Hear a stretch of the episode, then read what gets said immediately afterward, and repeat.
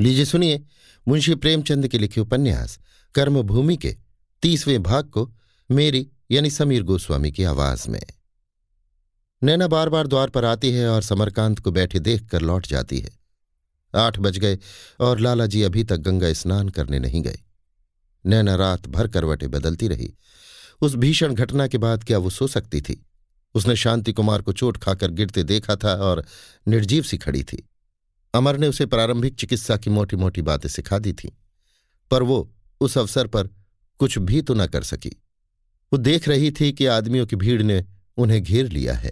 फिर उसने देखा कि डॉक्टर आया और शांति कुमार को एक डोली पर लेटा कर ले गया, पर वो अपनी जगह से नहीं हिली। उसका मन किसी बंध हुए पशु की भांति बार बार भागना चाहता था, पर वो रस्सी को दोनों हाथ से पकड़े हुए पूरे बल के साथ उसे रोक रही थी। कारण क्या था? संकोच।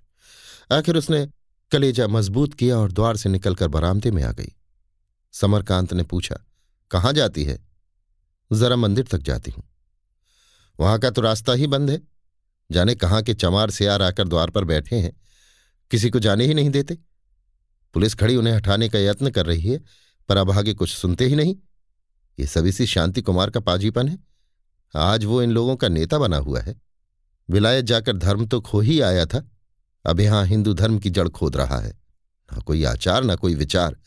उसी शोहदे सलीम के साथ खाता पीता है। सिद्ध धर्मद्रोहियों को और क्या सूझेगी? इन्हीं सभाओं की सोहबत ने अमर को चौपट किया। इसे न जाने किसने अध्यापक बना दिया। नैना ने दूर से ही ये दृश्य देखकर लौट आने का बहाना किया और मंदिर की ओर चली। फिर कुछ दूर के बाद एक गली में होकर अस्पताल की ओर चल पड़ी।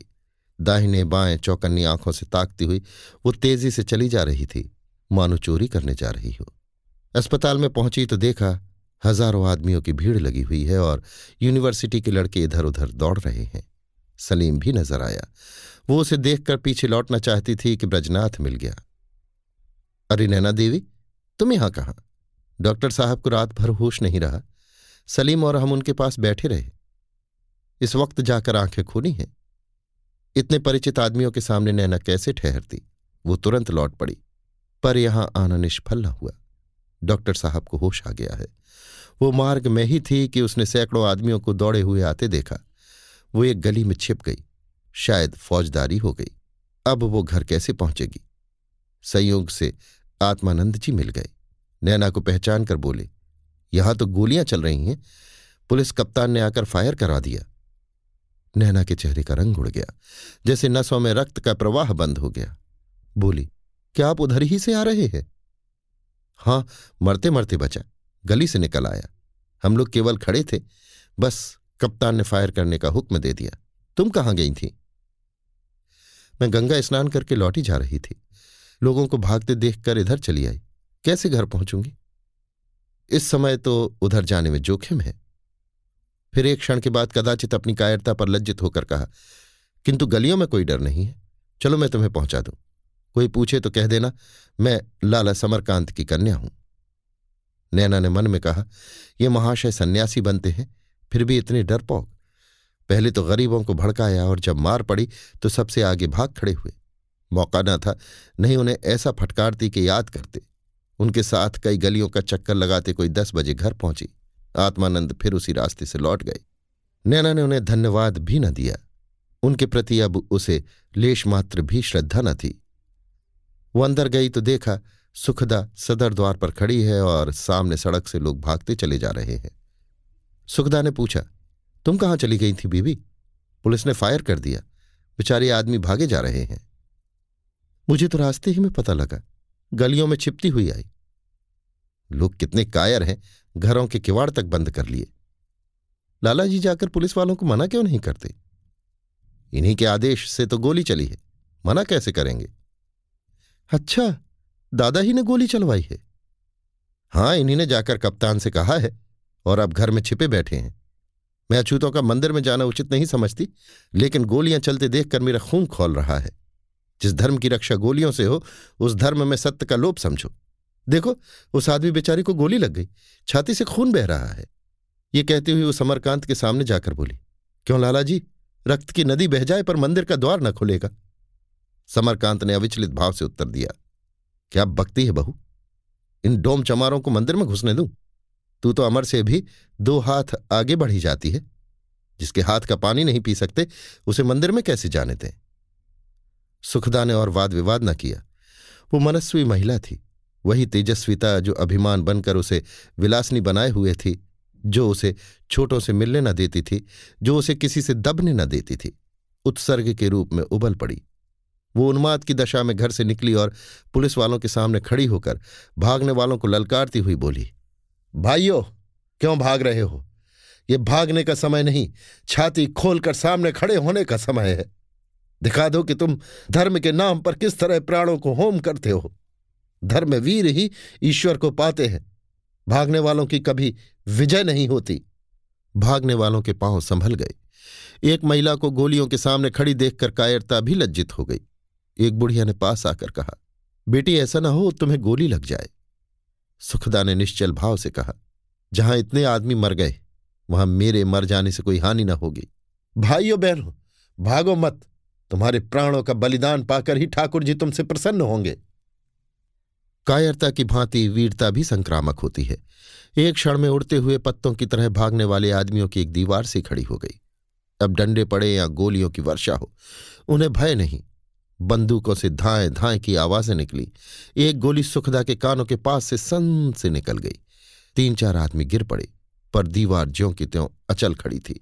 फिर बंदूकें छूटी, चार पाँच आदमी फिर गिरे, लेकिन दीवार न हिली। सुखदा उसे थामे हुए थे। एक ज्योति सारे घर को प्रकाश से भर देती है।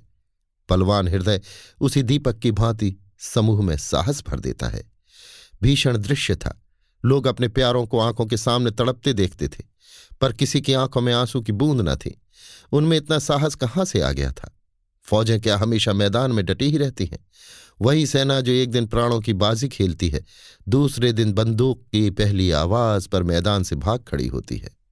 पर यह किराए के सिपाहियों का हाल है, जिनमें सत्य और न्याय का बल नहीं होता, जो केवल पेट के लिए या लूट के लिए लड़ते हैं। इस समूह में सत्य और धर्म का बल आ गया था। हर एक स्त्री और पुरुष, चाहे वो कितना ही मूर्ख क्यों ना हो, समझने लगा था कि हम अपने धर्म और हक के लिए लड़ रहे हैं।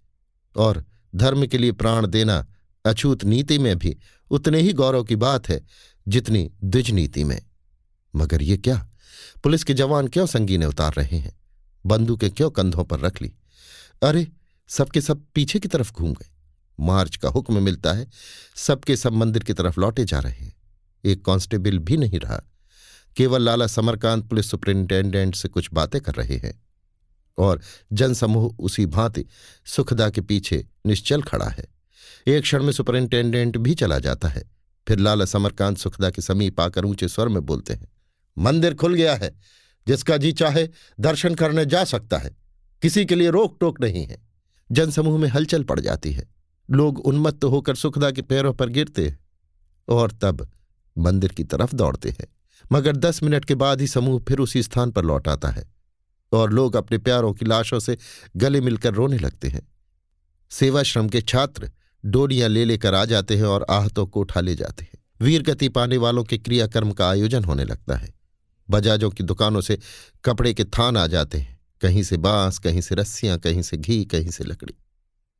विजेताओं ने धर्म ही पर विजय नहीं पाई है। हृदयों पर भी विजय पाई है। सारा नगर उनका सम्मान करने के लिए उतावला हो उठा है। संध्या समय इन धर्म विजेताओं की अर्थियाँ निकली। सारा शहर फट पड़ा। जनाजे पहले मंदिर द्वार पर गए। मंदिर के दोनों द्वार खुले हुए थे। पुजारी और ब्रह्मचारी किसी का पता न था। सुखदा ने मंदिर से तुलसी दल लाकर अर्थियों पर रखा और मरने वालों के मुख में चरणामृत डाला। इन्हीं द्वारों को खुलवाने के लिए ये भीषण संग्राम हुआ। अब वो द्वार खुला हुआ है। वीरों का स्वागत करने के लिए हाथ फैलाए हुए है। पर ये रूठने वाले अब द्वार की ओर आँख उठाकर भी नहीं देखते। कैसे विचित्र विचेता है। जिस वस्तु के लिए प्राण दिए, उसी से इतना विराग। जरा देर के बाद अर्थिया नदी की ओर चली। वही हिंदू समाज, जो एक घंटा पहले इन अछूतों से घृणा करता था, इस समय उन अर्थियों पर फूलों की वर्षा कर रहा था। बलिदान में कितनी शक्ति है। और सुखदा, वो तो विजय की देवी थी। पग पग पर उसके नाम की जय जयकार होती थी। कहीं फूलों की वर्षा होती थी, कहीं मेवों की, कहीं रुपयों की। घड़ी भर पहले वो नगर में नगण्य थी, इस समय वो नगर की रानी थी। इतना यश विरले ही पाते हैं। उसे इस समय वास्तव में दोनों तरफ़ के ऊँचे मकान कुछ नीचे और सड़कों के दोनों ओर खड़े होने वाले मनुष्य कुछ छोटे मालूम होते थे। पर इतनी नम्रता, इतनी विनय उसमें कभी न थी। मानो इस यश और ऐश्वर्य के भार से उसका सिर झुका जाता हो।